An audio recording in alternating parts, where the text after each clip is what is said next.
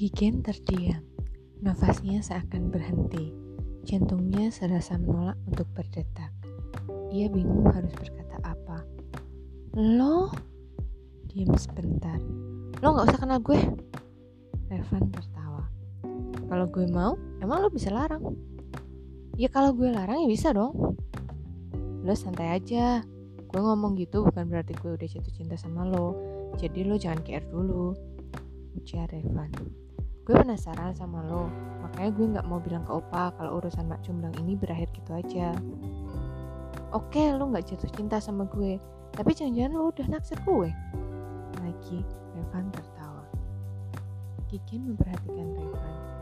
Baiklah, sepertinya Revan tidak berbohong. Bagus, gue gak, gue juga gak mau ditaksir sama lo. Oke, jadi kita udah selesai nih berantemnya. Lanjut cari makan? Oke, Kenapa baru kenapa baru pulang? Tanya papa. Memang sudah nyaris pukul 12 saat mereka sampai di rumah. Kikin melirik kepada Revan. Maaf om, saya mengantar Kikin terlambat tanpa memberitahu om dan tante lebih dulu. Karena Kikin lembur, jadi sehabis bekerja kami cari makan dulu. Sekali lagi maaf untuk keteledoran saya, jawab Revan. Papa melirik kepada Kikin. Kikin membalas tatapan papa dengan hati-hati. Terima kasih sudah mengantar Kikin. Kalau begitu, kamu boleh pulang. Tugas papa sambil memberi isyarat agar Kikin masuk ke rumah. Saat Revan membuka mulut untuk minta pamit, terdengar suara mama menyahut dari belakang papa. Revan, Sabtu nanti ada acara nggak? Jadwal saya kosong, Tante. Mama langsung tertawa senang. Kebetulan kalau belum kalau begitu, Sabtu nanti Kikin harus fitting gaun buat pernikahan kakaknya. Kamu bisa antar dia kan? Kikin langsung melotot. Mama, kita kan bakal pergi bareng. Mama sama Ivon bakal ngedrop ke rumah Abi dulu.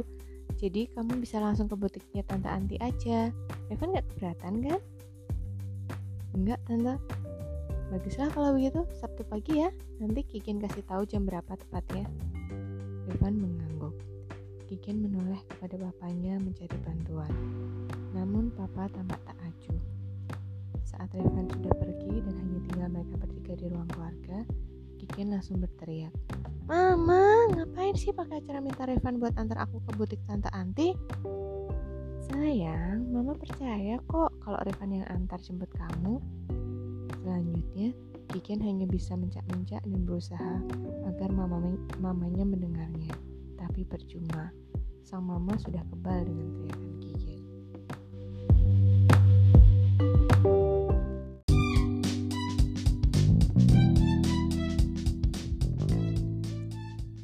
Harusnya lo bilang gak bisa kayak hari ini. Keluh Kigen saat masuk ke dalam mobil.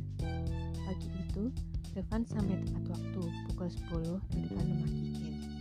Revan menolak masuk untuk tawaran sarapan dari mama kalau Kikin akan semakin galak jika ia menerima tawaran mama. Revan nyinyir sebentar. Gue gak mau bohong. Lo sama nyokap gue sama aja kayaknya. Jangan kesal gitu sih. Ntar gue beliin es krim deh, ya? Udah Revan. Revan melajukan mobilnya ke kawasan Rawamangun. Hanya perjalanan Kikin diam. Revan sudah terbiasa dengan aksi diam Kikin di dalam mobil. Sesampainya di depan butik Tante Anti, Ken langsung menasihati Revan. Ingat ya, kalau Tante Anti nanya, bilang aja lo temen gue yang kebetulan satu arah dan gue yang nebeng sama lo.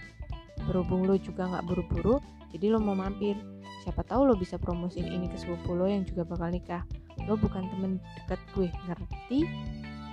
Kenapa harus pakai skenario yang lo buat sih? Tante Anti sama aja kayak nyokap gue, heboh banget kalau urusan cowok. Jadi kalau dia lihat lo bareng gue, pasti gue abis ditanya-tanyain. Ditambah tante Anti itu pengennya gue jadi calon menantu dia. Jadi, Kiken terdiam sebentar. Dia punya ide cemerlang. Bener juga, lo nggak perlu ketemu sama tante Anti.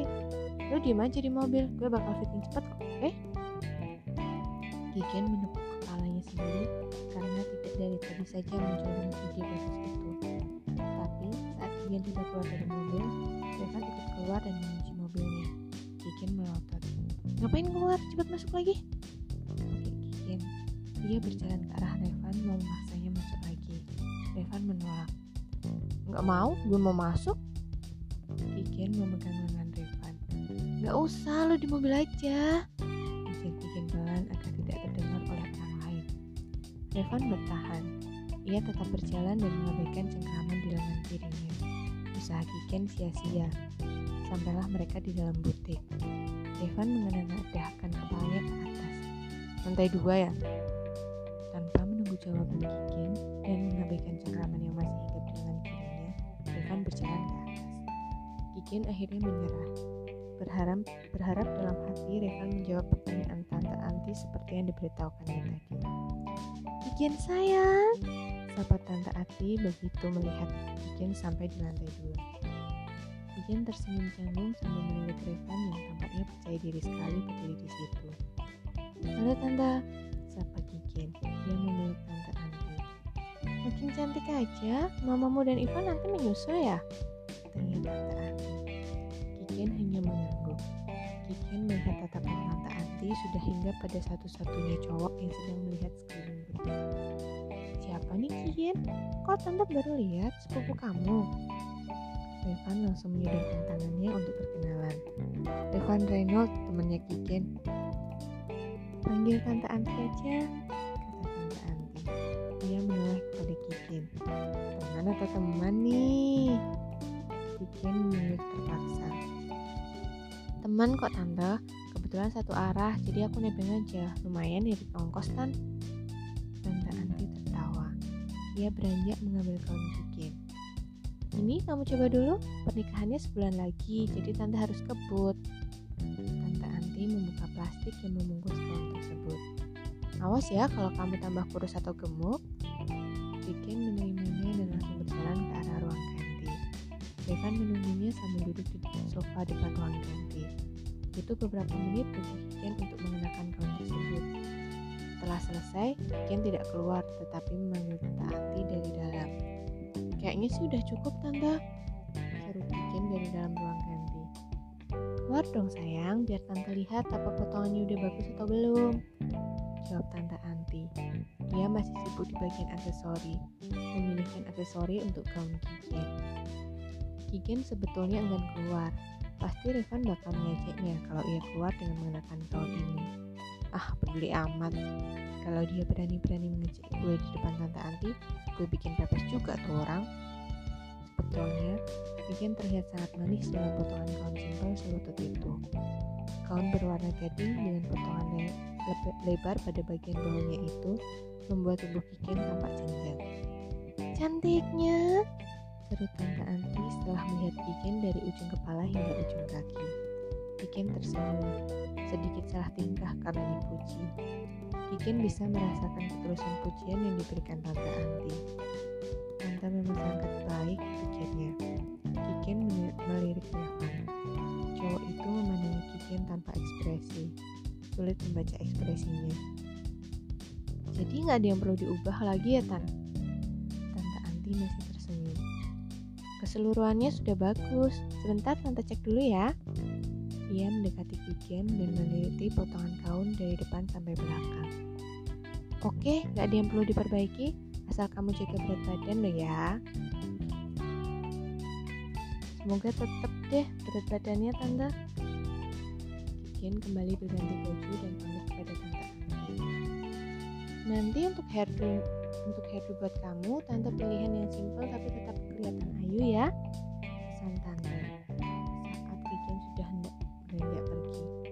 Siap tante, aku percayain ke tante, aku duluan ya tan. Evan pun pamit dengan sopan dan berjalan mengikuti Kikin dari belakang hingga mereka masuk ke dalam mobil.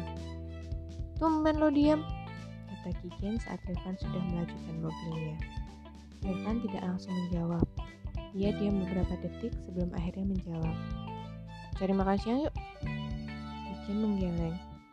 Gue mau makan di rumah, Masa gue jauh-jauh nganterin lo fitting terus lo mau makan di rumah aja gitu?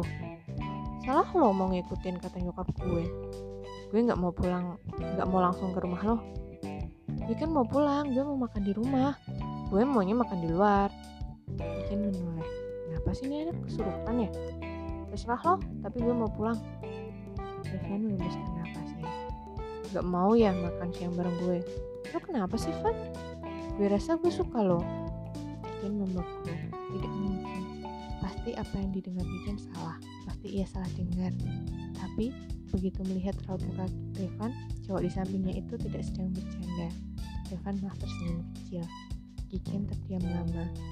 Ia berusaha mencari kata-kata yang harus ia lontarkan kepada cowok yang mungkin sedang tidak waras itu. Kalau lo bercanda, ini sama sekali nggak lucu. Gue serius. Senyumnya sudah berganti tamang serius. Kikin kelabakan mencari kata-kata. Ia tidak tahu apa yang harus dia katakan dalam situasi seperti ini. Oke, Kikin buka mulut dan mengambil nafas dalam-dalam. Kenapa lo bisa tiba-tiba suka gue? Karena lo cantik banget waktu pakai gaun tadi. Ada sedikit ragu terdengar dari jawabannya. Jawaban ini membuat Kikin lega. Dut, dengar ya, yang lo rasain itu bukan suka, tapi semacam rasa kagum karena gue terlihat beda. Makanya lo kira lo suka gue. Menurut lo gitu, tapi kayaknya enggak. Kikin menjalankan kepalanya. Percaya sama gue, yang lo rasain itu bukan suka, cuma kaget aja. Udah clear?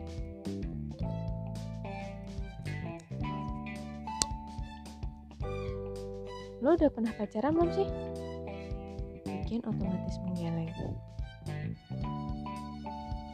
Tuh kan, lo yang gak pernah pacaran aja menggurui gue. Apakah gue benar-benar suka sama lo atau enggak? Gue yang lebih tahu. Evan menoyor kepala Kikin. Eh, main toyor-toyor aja. Emang lo udah ahli sama yang begitu-begituan? Akan berarti karena gue belum pernah pacaran, jadi lo bisa meremehkan pengetahuan gue ya? Seenggaknya gue udah pacaran beberapa kali, jadi gue tahu gimana kalau gue suka sama cewek. Lo sendiri kok udah 21 tahun belum pernah pacaran. Kikin memberanikan diri untuk balik menolong Revan. Meski dia cucu dosennya, meski dia lebih tua darinya, meski dia lebih besar dari dia, tapi untuk urusan toyor menoyor, Kikin juga pengen nyali. Enak aja, gue masih 20 tahun tahu. Golok banget sih lo. Lo sendiri yang mulai. Sorry deh. Kikin tak merespon. Lo ngambek? Gue serius sama yang gue bilang tadi. Gue nggak niat bercanda atau main-main. Dan yang gue mau bilang itu adalah lo bukan pure suka gue karena lo bilang begitu setelah gue baru aja pakai gaun yang mungkin membuat gue tampak cantik seperti yang lo bilang. Dan perasaan itu bakal sama kayak lo melihat teman seperempuan lo yang gak biasa dandan malah jadi cantik banget setelah di touch up. Nangkep kan maksud gue? Evan dengan perlahan. Anggap aja begitu. Lama keduanya terdiam, tidak ada yang mau angkat suara duluan. Sebenarnya dalam hati Revan, tentu saja Revan tahu apa yang dia rasakan. Saat melihat Kikin begitu cantiknya dengan gaun yang ia kenakan, Revan mendadak tidak bisa mengalihkan pandangannya dari Kikin. Benar bahwa Kikin terlihat berbeda. Meski Kikin memang tidak secantik Miss Universe dalam kontes malam, tapi jantung Revan berdetak lebih cepat dari biasanya. Sama seperti dulu kalau ia sedang naksir cewek. Makan siang di luar ya, kata Revan. Enggak, jawab.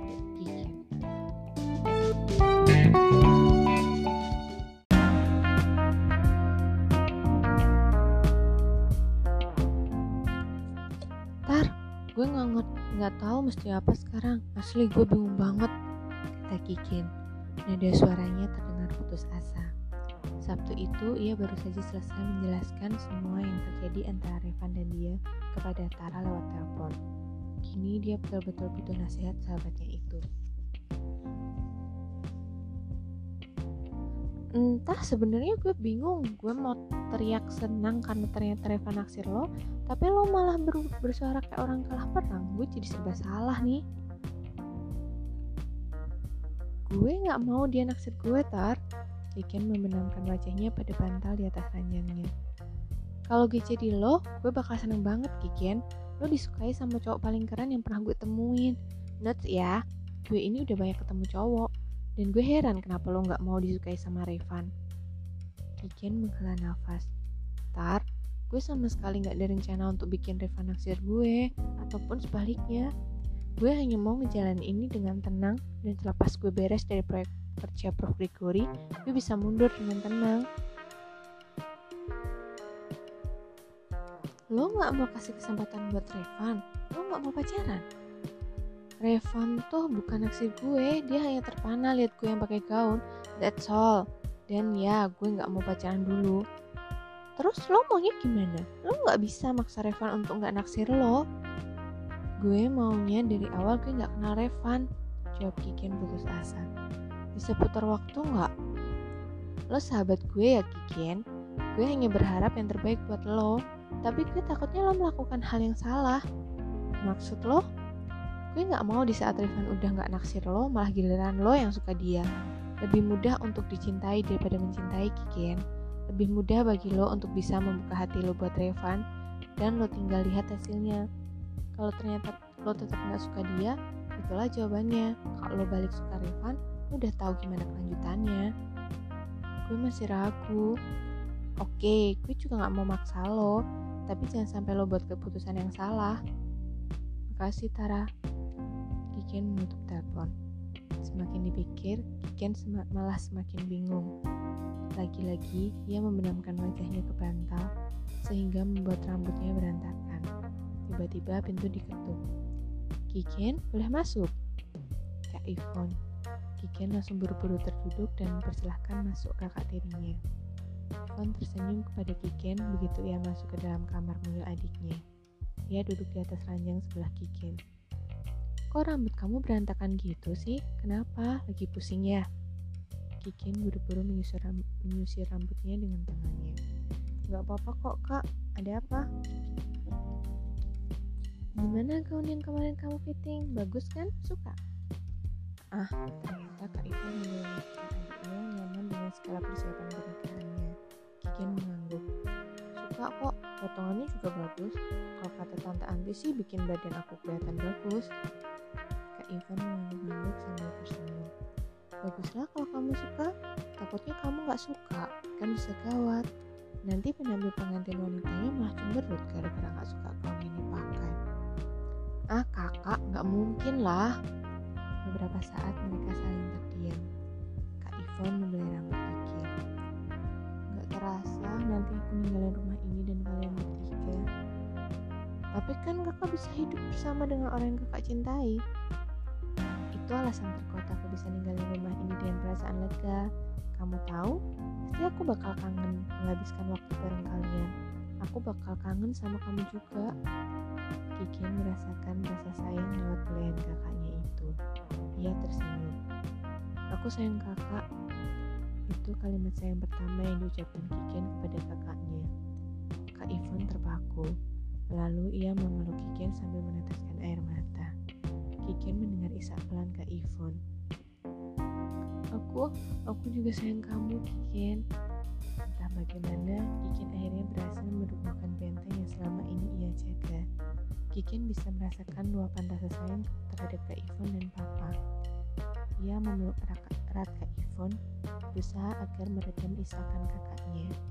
Sejenak kemudian, Kak Ivon melepaskan pelukannya dan menghapus air matanya. Ia tertawa kecil. Maaf ya, aku jadi sensitif. Gak apa-apa. Aku pikir selama ini kamu gak sayang aku.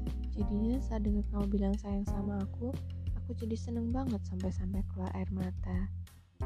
Kikin hingga bisa tersenyum. Saat Kak Ivan sudah berhenti terisak, Kikin memberanikan diri bertanya, Kak, kenapa kakak bisa tahu kalau Kak Abi itu bahasa yang tepat buat kakak? Lama prosesnya Kikin, gak dalam sekejap, Kakak harus mengenal dia selama enam tahun sebelum akhirnya mantap bahwa dialah calon suami aku. Enam tahun? Kita berteman selama tiga tahun, lalu berpacaran tiga tahun. Bukan waktu yang singkat sih. Bahkan Abi bukan cowok pertama aku. Justru dia yang sering jadi tempat curhat aku kalau lagi ngomongin pacar. Intinya sih kita berdua sudah tahu busuknya kami masing-masing sebelum kita memutuskan untuk berpacaran. Lalu kok bisa suka Kak Abi? Kak Ivan tersenyum Mengenang ceritanya dengan Abi membawanya bernostalgia dengan kisah sedih, senang, marah bersama Abi. Abi itu teman laki-laki yang baik sebetulnya, sangat asik kalau diajak main. Dan dia juga pendengar yang baik. Makanya aku sering curhat sama dia. Tapi sayangnya dia suka ngomong belak-belakan dan pedas.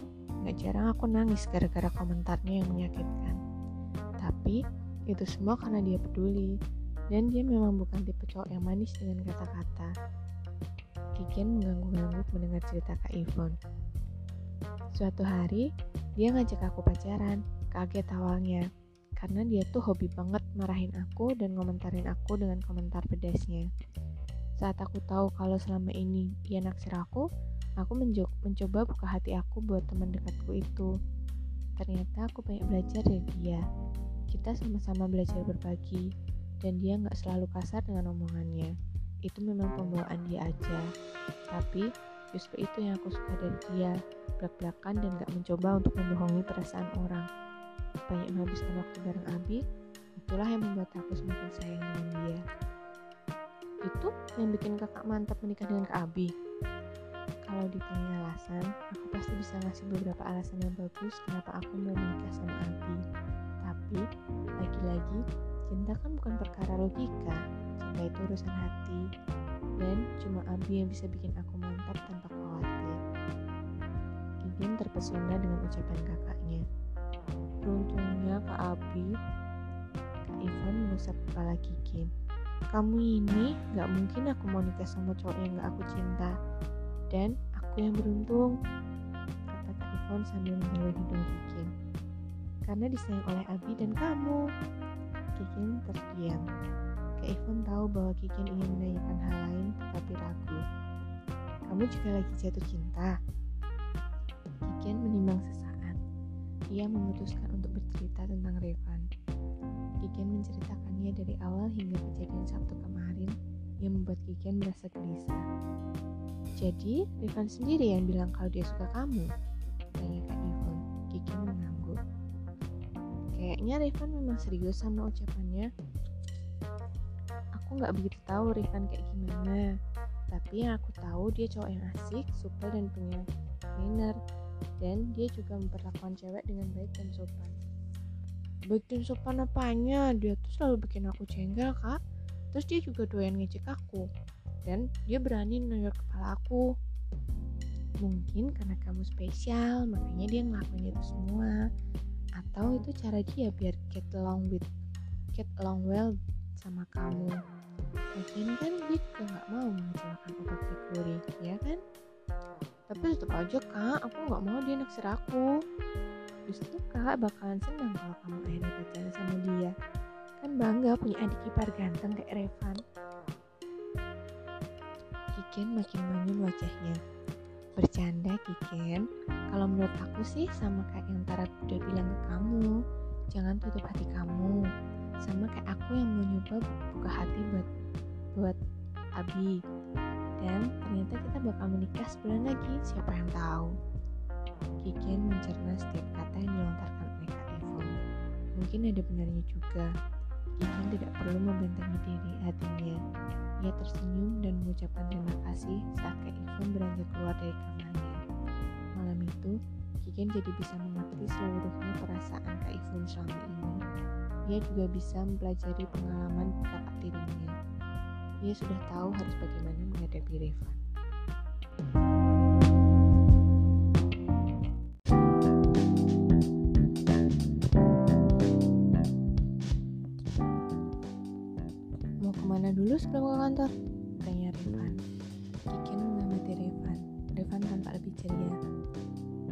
Males ke mana-mana. Revan melihat jam tangannya. Kan masih ada satu jam lebih sebelum ngantor. Jalan dulu yuk. Kikin menggeleng. Gue mau duduk aja di taman ini. Kikin kembali berjalan ke arah taman. Di belakangnya Revan mengikuti. Lalu Kikin duduk di tempat yang masih kosong. Lo nggak lapar? Tanya Revan nggak nafsu gue udah berpikir tentang perasaan lo ujar setelah beberapa saat diam Revan menoleh kepada Kikin dan? Gue ingin memastikan dulu kalau apa lo benar-benar suka gue. Lo masih ragu ya? Kalau lo ragu juga nggak apa-apa. Gue juga nggak minta lebih dari ini kok. Lo tetap bersikap seperti biasa aja. Oke okay, bagus kalau gitu. Keputusan lo nggak kurang dan dari yang gue harapkan.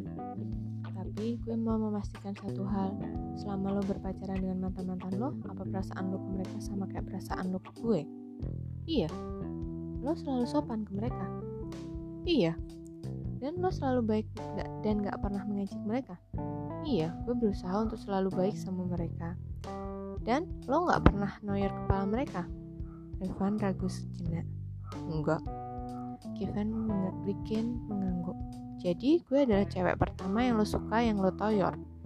Rifan mengangguk pelan. Kikian bangkit berdiri. Oke, gue cuma mau nanya aja. Jadi lo mau jalan ke mana? Gue tahu tempat cheesecake yang enak banget. Asal jangan jauh-jauh, ntar gue telat ngantor lagi. Kikian kini tahu bahwa Rifan sebenarnya tidak menyukainya. Kepada empat mantan pacarnya, dia selalu berusaha bersikap baik. Sementara bersamanya, Revan selalu mengejek dan membuatnya marah. Bahkan, dia berani berbuat kasar kepadanya. Apa menurut dia tindakan mendorong-dorong kepala orang itu manis? Jelas itu tanda bahwa Kiken sebenarnya hanya dikagumi sesaat oleh Revan. Mungkin Revan lebih menganggap Kiken sobatnya. Saling ejek dan bersikap kasar mungkin caranya untuk menjalin keakraban. Yang jelas, Kiken tak mau repot-repot memberitahu Revan analisis ini. Pasti nanti Revan akan menyadari sendiri bahwa perasaannya kepada Kikian tidak seperti yang ia pikirkan. Tadi Revan sendiri yang bilang bahwa Kikian harus bersikap biasa saja. Tinggal menunggu waktu sampai Revan menyadari kalau dirinya salah.